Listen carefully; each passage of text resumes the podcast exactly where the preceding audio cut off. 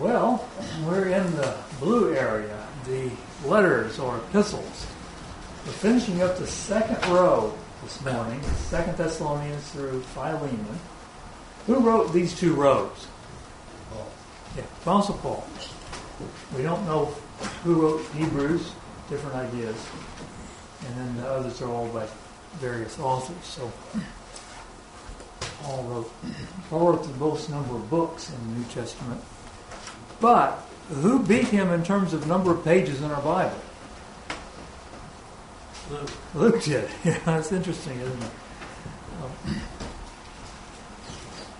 all right, we looked at this timeline last time just to get where the where on the timeline the epistles were. Last time we did First Thessalonians. We're doing Second Thessalonians, which was written just a short time after First Thessalonians. Paul was still at Corinth um, on his second journey when he did this. Um, second journey is when he uh, first went to Europe. Philippi being the first uh, church in Europe. Uh, Thessalonica being the second church in Europe. And um, why did Paul leave Thessalonica? Linda? Yeah, the Jews ran him out of town. Um, and he went to Berea, and then the Jews came over there and ran him out again. So he then went to Athens, and a little while later he went to Corinth. From Corinth he wrote First Thessalonians.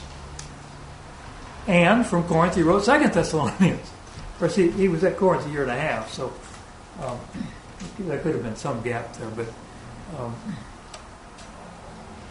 it's still a very young church that he's writing to. You know, maybe they've been a, maybe they've been Christians for a year or a year and a few months, but it, you know, it's not not like some of his later letters. So, simple outline that we'll follow here greetings, thanksgiving, and prayer. Um, and I'll read verse 4 here. Therefore, we ourselves speak proudly of you among the churches of God for your perseverance and faith in the midst of all your persecutions and afflictions which you endure. Now, in the first letter, he had some good things to say about them as well, about how um, the Word of God had sounded forth all over the place from them. Uh, which, when you think about it, that's that's saying a lot. I mean, this this church has not been in existence that long, and now we find out we're, we're not surprised to find this. I mean, if the Jews ran Paul out of town, they're not going to be very kind to the Christians that are remaining. They're suffering persecution, and uh, Paul deals with that. That in verse five, this is a plain indication of God's righteous judgment, so that you will be considered worthy of the kingdom of God, for which indeed you are suffering.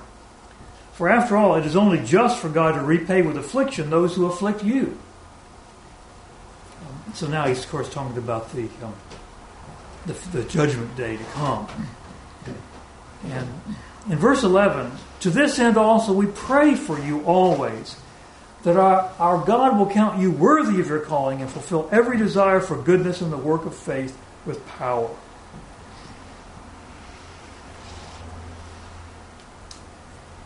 So then, in chapter 2, he deals with a subject that he, he dealt with with the Corinthians as well. You may recall the Corinthians had a problem with the resurrection. Paul wrote 1 Corinthians chapter 15, the longest chapter in that letter, uh, to deal with that subject. And now the same problem's coming up here at Thessalonica. Now, in fact, in 1 Thessalonians, they had a problem with the resurrection. What was that problem?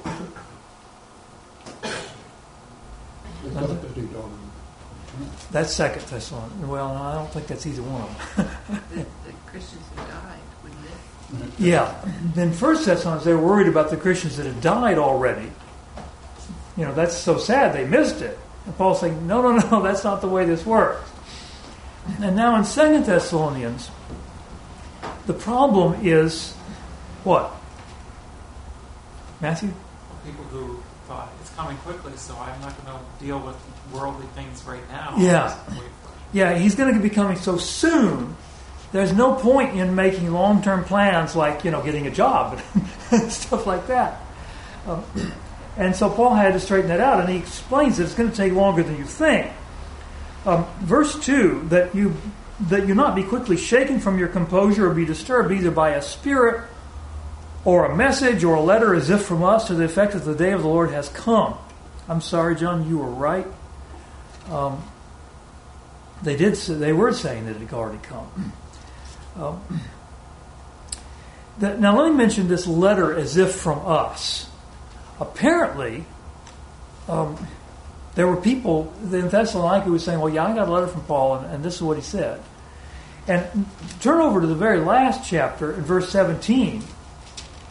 I, Paul, write this greeting with my own hand, and this is the distinguishing mark in every letter. This is the way I write. What he's saying is, I sign my letters.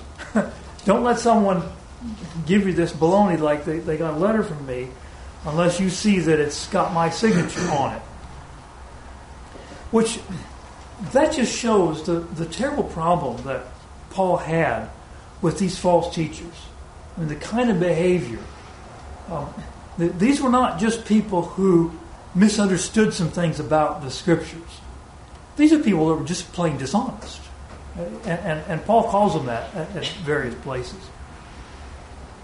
So then he says in verse 3 Let no one in any way deceive you, for it will not come unless the apostasy comes first.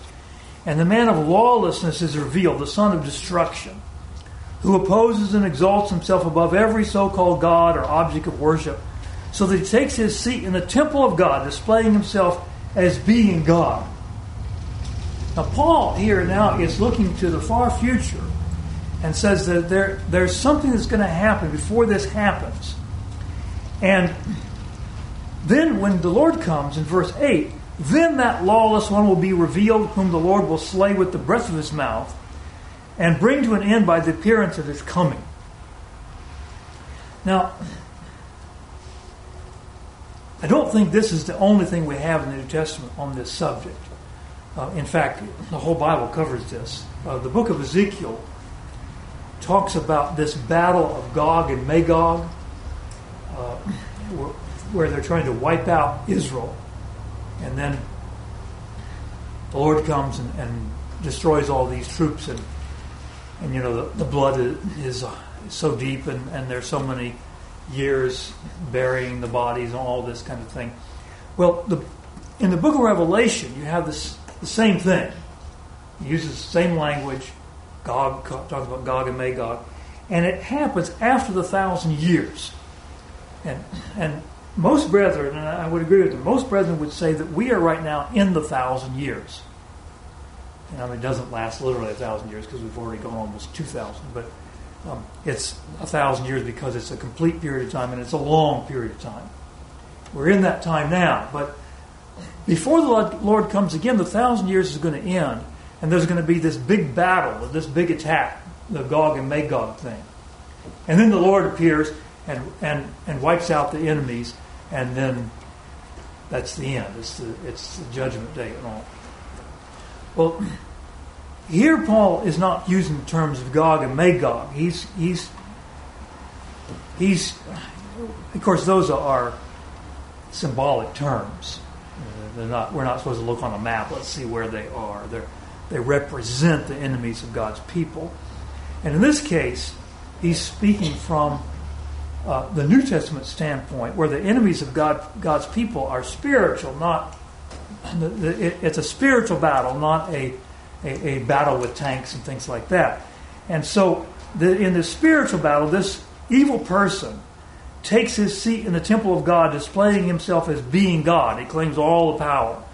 Now, the truth of the matter is, there have been people like that down through the ages. Certainly, the, the, the, the Pope could be in that category, at least certain popes in, the past have very clearly had that attitude themselves. There have been cult leaders that have had that same attitude. Um, there have been um, uh, communist leaders that have, have, again claimed, you know, their God, basically, even though it's an atheist religion. Um, all of these, it's history repeats itself. It's a cycle. You have this constant battle against against God. But if I understand what Paul's saying here and I understand Ezekiel and Revelation correctly, there's going to be one that is going to eclipse all the others. And he's the one that the Lord is going to take down at the very end.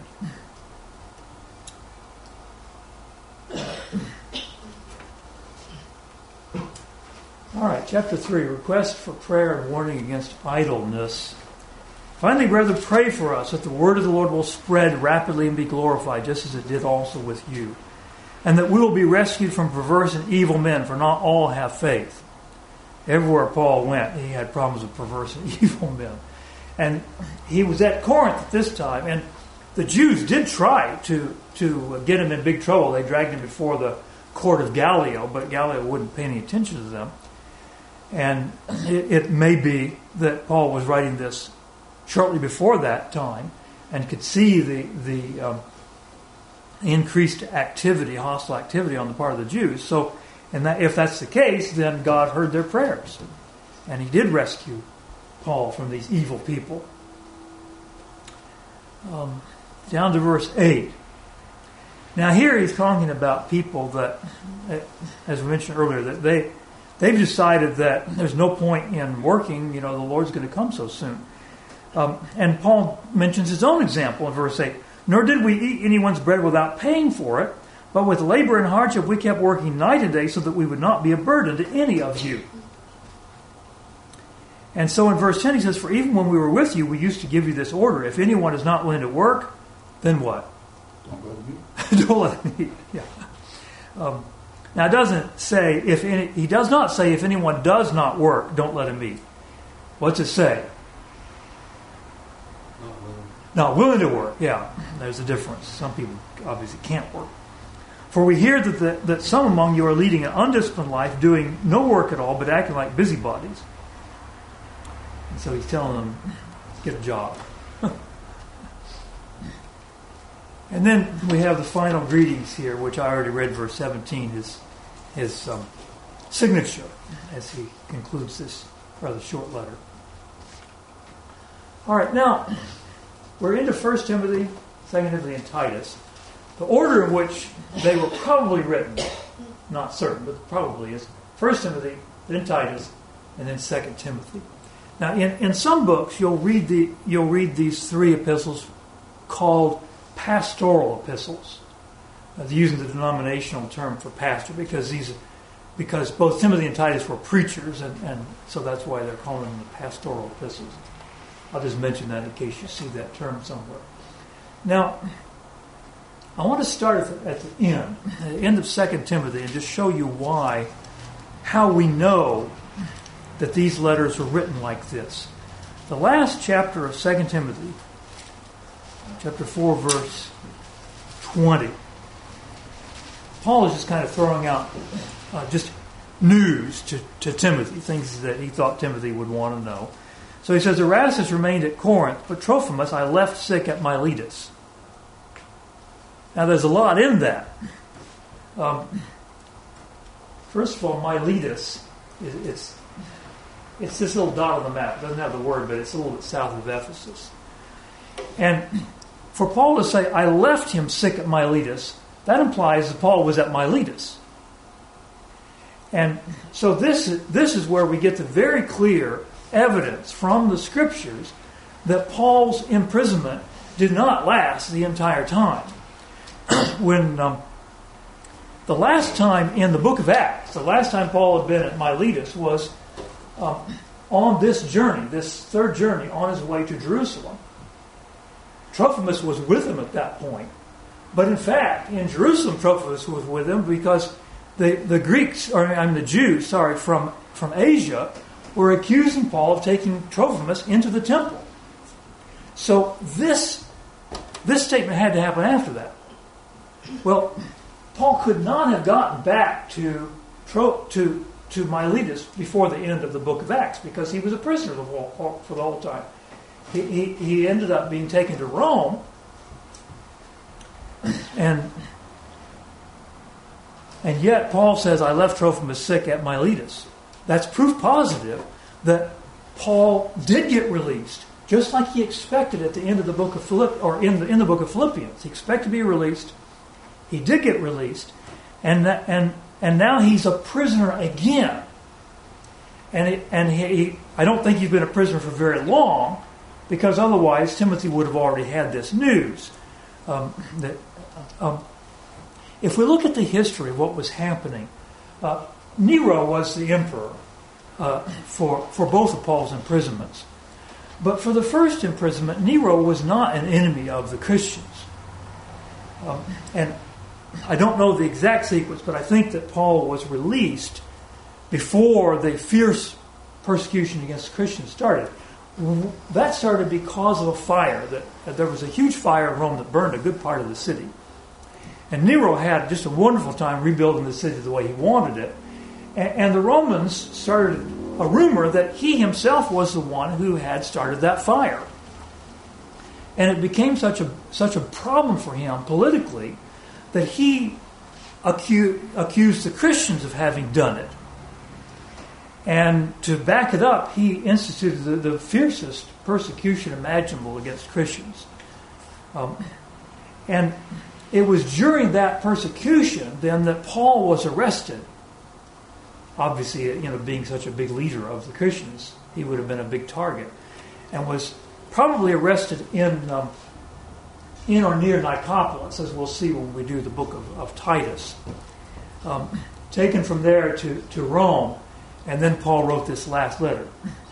So we're, going to do the letters in the order that they are actually in the Bible. We're going to go back to 1 Timothy now, but I just wanted to show you how we know for a fact that Paul did get released from prison and that he did travel in that very area. And, and when we read these letters, we'll see that they do fit that same thing. They do not fit anything that, that is in the book of Acts, nor do I think they can fit into what into the history in the book of Acts. Uh, but they fit very well if we understand that Paul did was released and, and, did travel in those areas as he expected to when he wrote to Philippi. All right, so First Timothy then. We'll look at the warnings against false teachers. In verse 3, Paul says, As I urged you upon my departure for Macedonia, remain on at Ephesus so that you may instruct certain men not to teach strange doctrines. Now, this could not have been the time in the book of Acts when Paul was in Ephesus, although he did go from Ephesus to Macedonia. He had sent Timothy ahead. Luke specifically tells us that. And so this is a different visit to Ephesus. He, Paul's been back there now, um, and he left Timothy behind because there was some unfinished business. There were some false teachers that, that Timothy needed to straighten out. And so he's sending this letter to give him additional instructions. Um, and probably, although he doesn't say this, probably to give Timothy the authority he needed. If somebody in Ephesus would say, Hey, where did you get your authority to do this? He can pull up this letter and say, Well, here, the Apostle Paul sent this to me. Verse 5, he says, But the goal of our instruction is love from a pure heart and a good conscience and a sincere faith very different goal than what the false teachers have.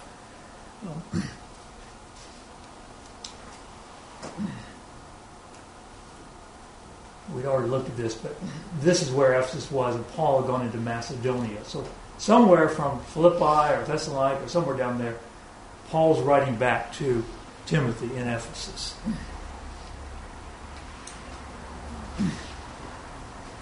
The Lord's grace to Paul verse 13 says, Even though I was formerly a blasphemer and a persecutor and a violent aggressor, yet I was shown mercy because I acted ignorantly in unbelief. So years later, I mean, this has been decades, Paul is still looking back at what he once was and is so grateful that God was merciful to him. Verse 15, it is a trustworthy statement deserving full acceptance that Christ Jesus came into the world to save sinners among whom I am foremost of all. And then in verse 18, he said he gives the purpose of his instructions. This command I entrust to you, Timothy, my son, in accordance with the prophecies previously made concerning you, that by them you fight the good fight. And then in chapter 2 and 3, he has instructions for the church um, what, what Timothy should be doing with regard to the church. And in chapter 2, he, he starts off with prayers. And among them, in verse 2, is for kings and all who are in authority, so that we may lead a tranquil and quiet life in all godliness and dignity. That was becoming a very big problem because if we're correct about the, the order of these books and when they were written, the, the, the persecution by Nero was pretty fierce at this time. Now, that persecution, of course, was primarily in Rome.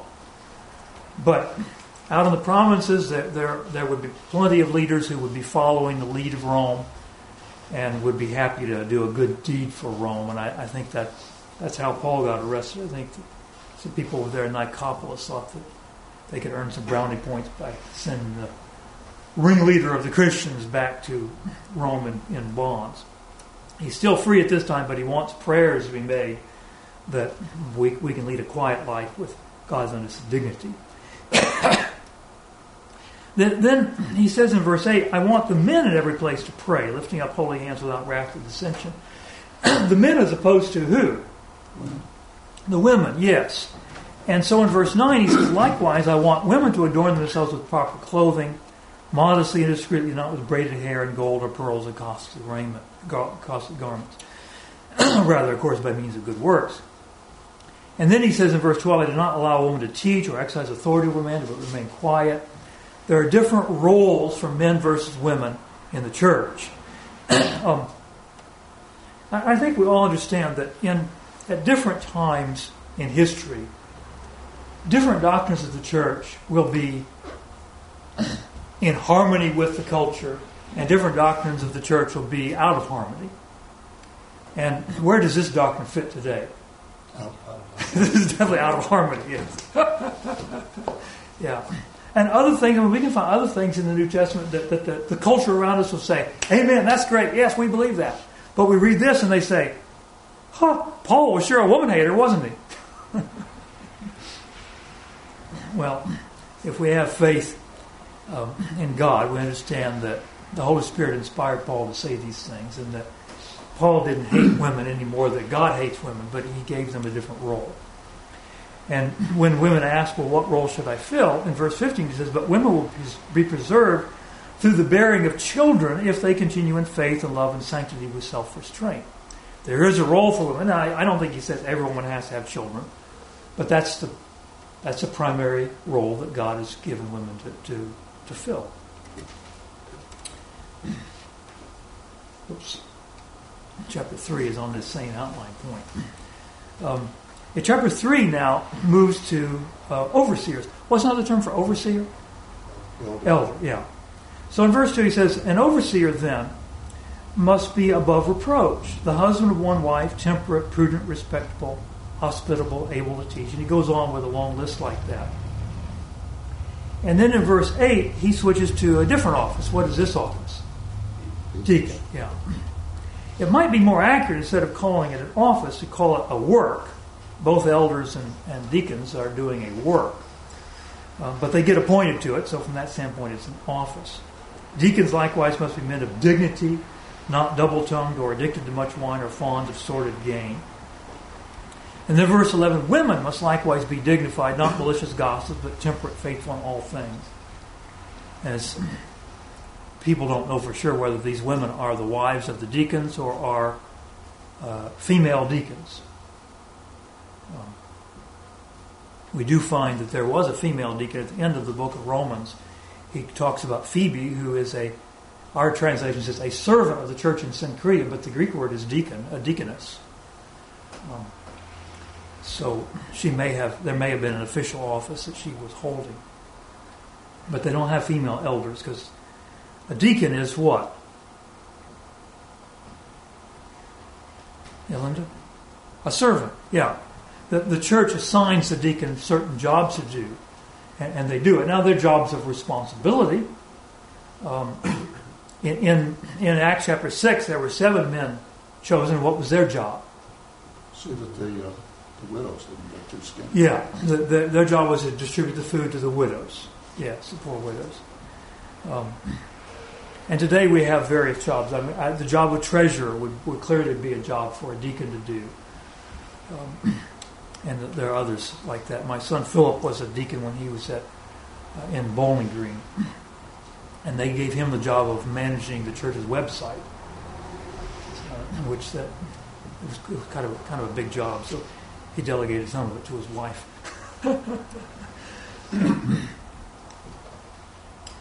All right, verse 15. But in case I am delayed, he says, I write so that you will know how one ought to conduct himself in the household of God, which is the church of, of the living God, the pillar and support of the truth.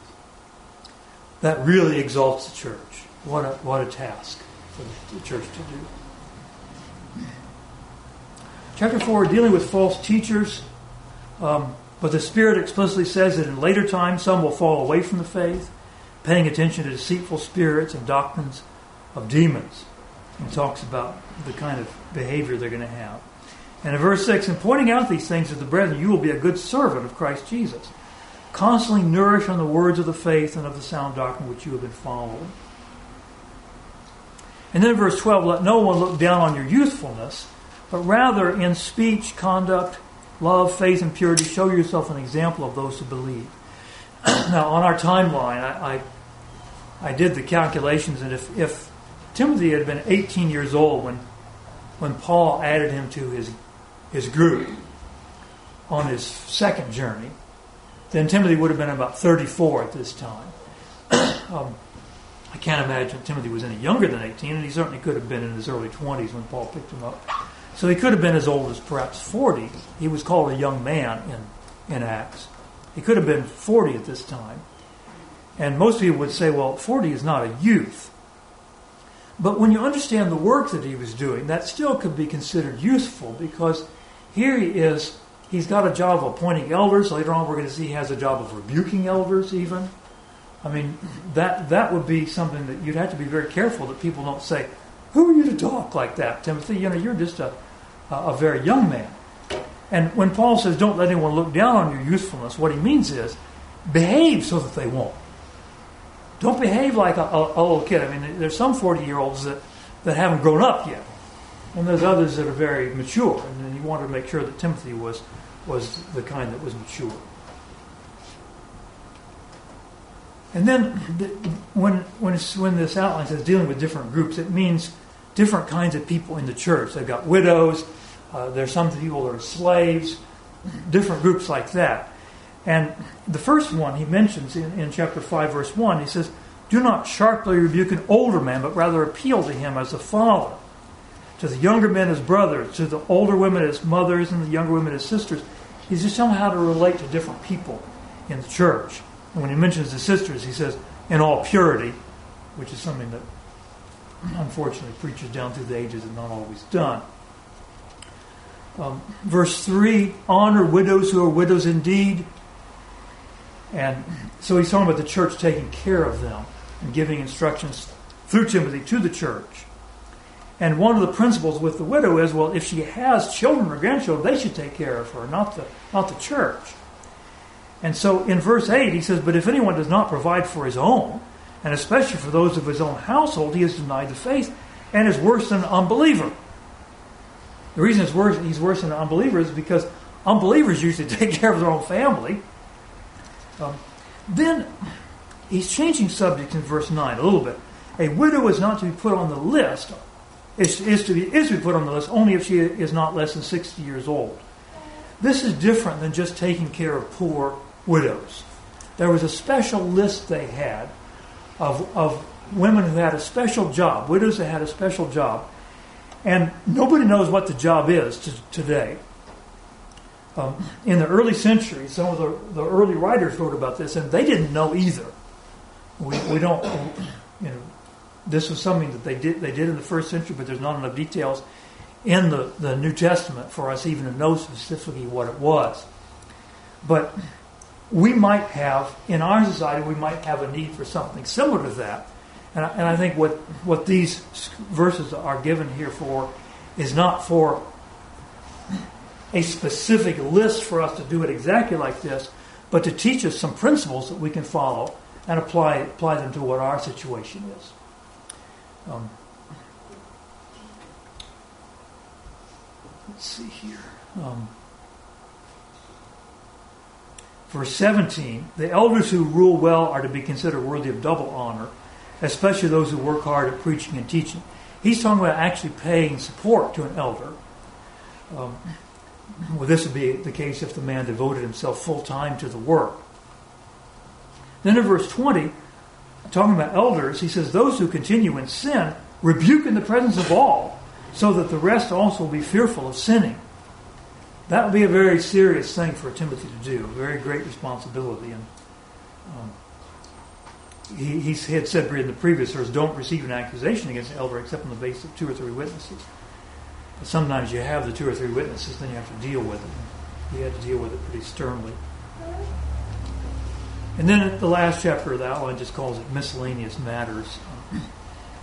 Verse 3 If anyone advocates a different doctrine does not agree with sound words, those of our Lord Jesus Christ, and with the doctrine conforming to godliness, then he's just conceited and at the end of verse 5, these kind of people suppose that godliness is a means of gain. And there's lots of people today, you know, preachers that, that think that that's the way you get your money.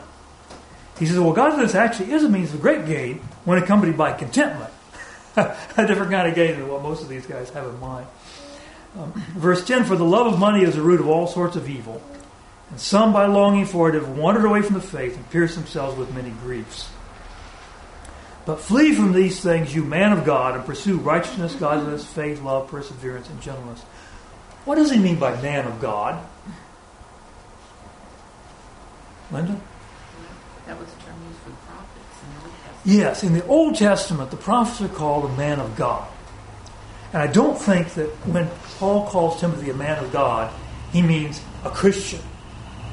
He means a man of God in the sense of a preacher who is doing the same work that the prophets in the Old Testament were doing. And, and so and that's why he's calling him that. All right, verse 17 instruct those who are rich in this present world not to be conceited or to fix their hope on the uncertainty of riches, but on God who richly supplies us all things to enjoy. Instruct them to do good, to be rich in good works, to be generous and ready to share. And then verse 20, O Timothy, guard what has been entrusted to you, avoiding worldly and empty chatter and the opposing arguments of what is falsely called knowledge. Does anyone know what the Greek word for knowledge is? Gnosis. Gnosis, yes, G N O S I S. And it's from that term that the, that the term Gnostics was given. Late in the first century, the Gnostics came along, um, claiming they had this, these special keys to understanding. John, in the, in the book of First John, dealt, a, dealt very specifically with the Gnostics. But apparently they were already becoming a problem here. Uh, this is the late 60s um, when Paul wrote this. Okay, so now we go to the very last letter Paul wrote. Second Timothy. Um, Paul got arrested, put in prison. This is not the same kind of prison situation he was in the first time. Do you remember in the book of Acts, he was in his own hired house. He stayed there for two years. He's not in a hired house here. He, he's definitely in a prison as a criminal. That they consider all Christians to be criminals. And as we read the book, we find out he does not expect to, to get to get released either. He knows the end is going to come. He knows he's going to be executed. Um, and and this is a, he knows also this may be the last thing that Paul, that Timothy ever hears from him. These words, so it's um, it's quite a quite an emotional type uh, letter. First of all, he, he writes things about his concern about Timothy. In verse three, I thank God, whom I serve with a clear conscience, the way my forefathers did, as I constantly remember you in my prayers, night and day, longing to see you, even as I remember your tears, so that I may be filled with joy. He just thinks the world of Timothy.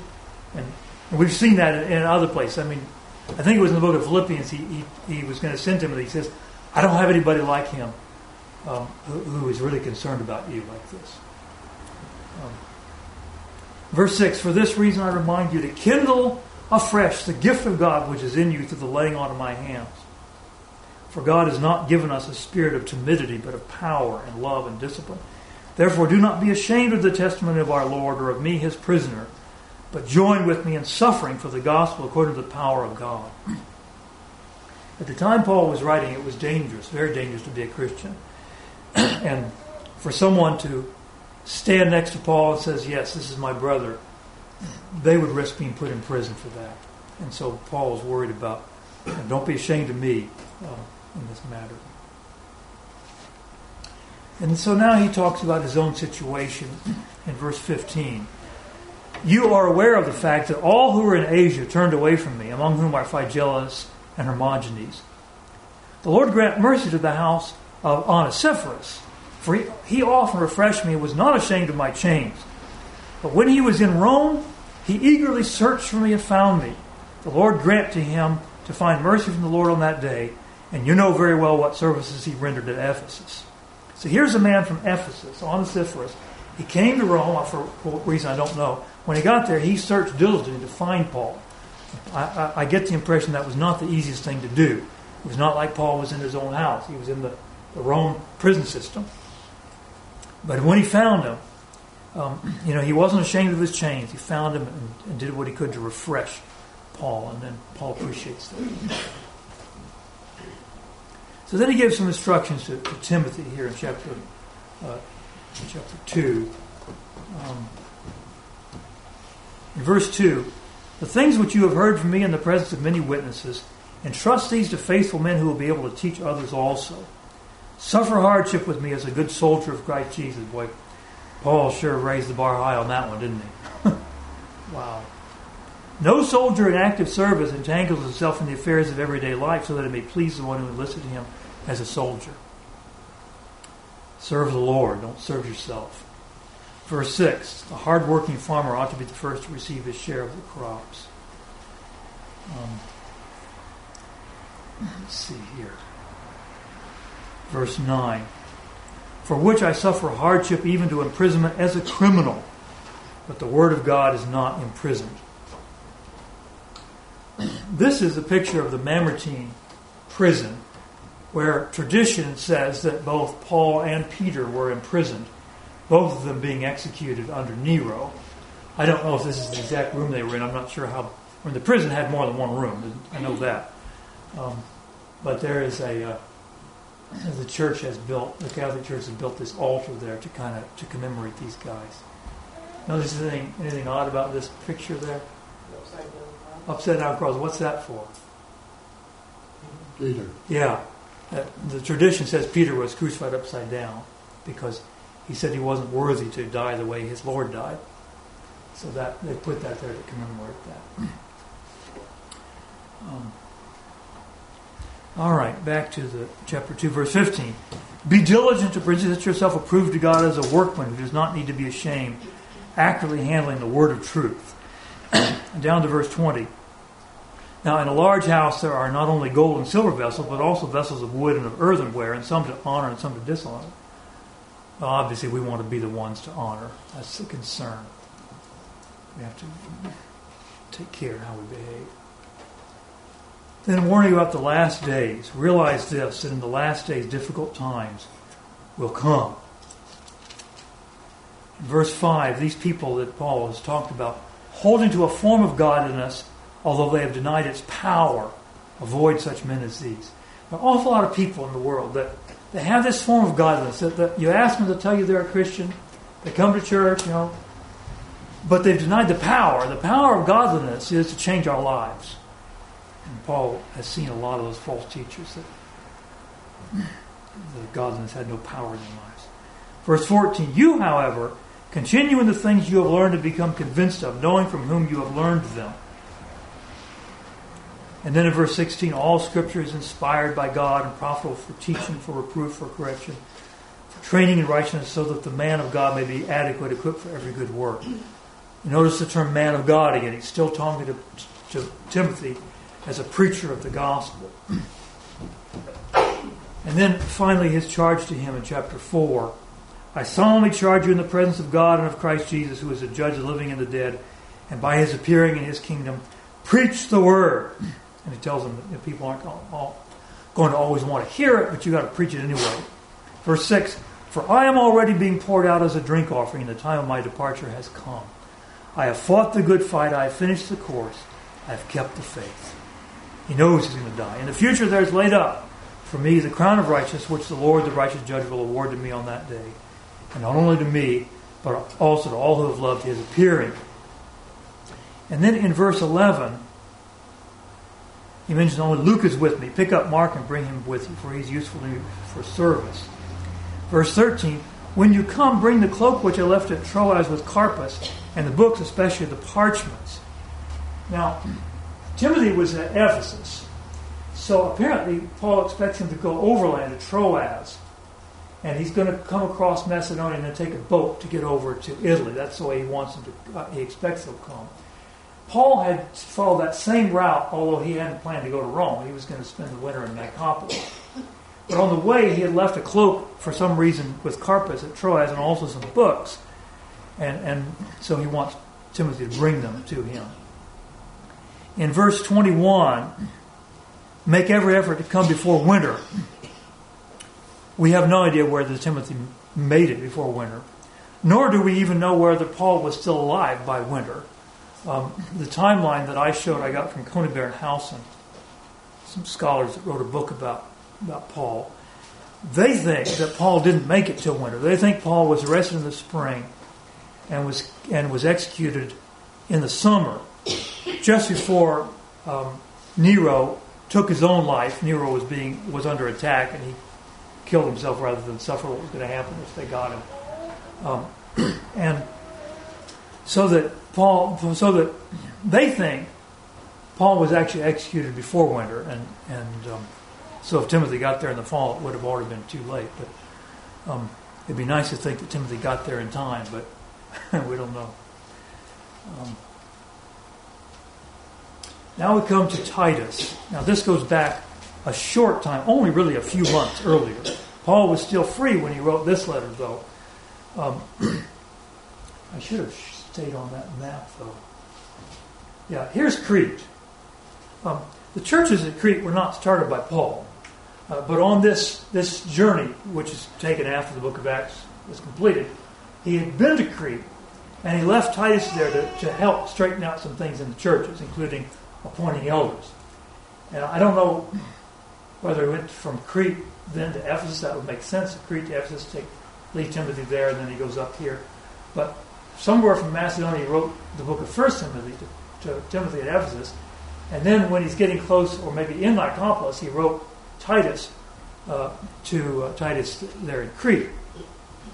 So he says um, in uh, in verse five, "For this reason I left you in Crete that you would set in order what remains and appoint elders in every city, as I directed you." And so then the qualifications for elders follow, ending up in verse nine, holding fast the faithful word which is in accordance with the teaching, so that he will be able both to exhort in sound doctrine and to refute those who contradict. That's the job of the elder, one of the jobs, to deal with false teachers, refuting those who contradict the truth, and exhorting in the sound doctrine. Then concerning false teachers, starting in verse 10, for there are many rebellious men, empty talkers, and deceivers, especially those of the circumcision. We call those guys the Judaizing teachers, who must be silenced because they are upsetting whole families, teaching things they should not teach for the sake of sordid gain. One of themselves, a prophet of their own, not, not a Judaizing teacher, but a Cretan, said, Cretans are always liars, evil beasts, lazy gluttons. This testimony is true. For this reason, reprove them severely so they may be sound in the faith. that guy was pretty rough on his own people. Um, then we have, in chapter 2, we have again various groups. This is a section Nancy's been preaching to us from. Older men, older women, younger men, the younger women being taught by the older women. Um, in verse 9, they've got slaves. Um,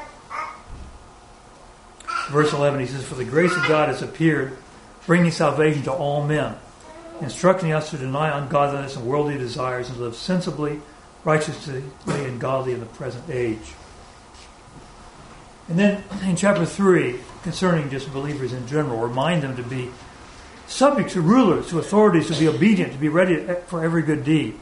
This would be a difficult time for Christians to be obedient to authorities, to rulers, because of, uh, of the attitude those rulers had toward them. But he wants to make sure they do this, to malign no one, to be peaceable, gentle, showing every consideration for all men. All of us have to have this attitude to people around us He says, For we also once were foolish ourselves, disobedient, deceived, enslaved to various lusts and pleasures. So you see the people around you and, and they're living like, they're behaving like jerks a lot of times. Paul says, but we should behave in a peaceful manner toward them because we were like that ourselves once. kind of a sobering reminder, that is. Um, verse 4 But when the kindness of God our Savior and his love for mankind appeared, he saved us, not on the basis of deeds which we have done in righteousness, but according to his mercy, by the washing of regeneration renewing by the Holy Spirit, whom he poured out upon us richly through Jesus Christ, our Savior. And then, concerning response to spiritual error, uh, in verse 10, reject a factious man after a first and second warning, knowing that such a man is perverted and is sinning, being self condemned. And then in verse 12, when I send Artemas or Tychicus to you, make every effort to come to me at Nicopolis, for I have decided to spend the winter there. Now, Nicopolis is not mentioned in the book of Acts, and as far as you know, Paul didn't go there on those earlier journeys, but here he is in Nicopolis. He's planning to spend the winter. Whether he did or not is a, a, an open question. Um, all right. The last letter of Paul's is not the last one in chronological order. Philemon, Colossians, and Ephesians were all written at the same time, probably sent out at, with the same messenger. Um, shortly before he got out of his first Roman imprisonment. Now, he did write the book of Philippians after that, so he had a few more months to go. But it, it was toward the end of those two years that Paul meant, that Luke mentioned at the end of the book of Acts. Philemon was a Christian who lived in the city of Colossae. And so Paul wrote the book of Colossians to the whole church, and then Philemon just to that one man. And he says in, in verse 1 Paul, a prisoner of Christ Jesus, and Timothy, our brother. He, this, again, was his first imprisonment um, in Rome when he's, when he's writing this. And so he talks to um, Philemon in verse 4 I thank my God always, making mention of you in my prayers because I hear of your love and of the faith which you have towards the Lord Jesus and toward all the saints. And then in verse 8, he comes, he finally tells what he has in mind here. Therefore, though I have enough confidence in Christ to order you to do what is proper, yet for love's sake I rather appeal to you, since I am such a person as Paul the aged, and now also prisoner of Christ Jesus. I appeal to you for my child Onesimus, whom I have begotten in my imprisonment.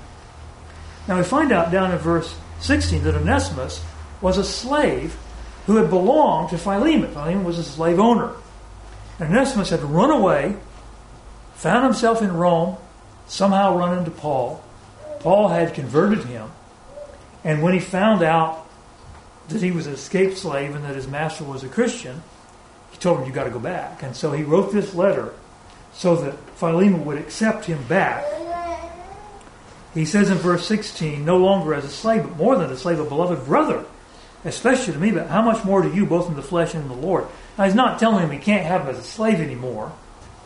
And I don't know whether what Philemon did about that, but um, he says you'll you'll have you'll have a much better relationship with him than just a, a slave owner relationship. And then finally, in verse 22, he says, At the same time also prepare me a lodging, for I hope that through your prayers I will be given to you. So he was hoping to actually visit Philemon in Colossae, which he may well have, because we know that he did get out of prison. He did tour, tour that area. Any last questions on flying trip through Second Thessalonians to Philemon? All right, appreciate everyone's help this morning.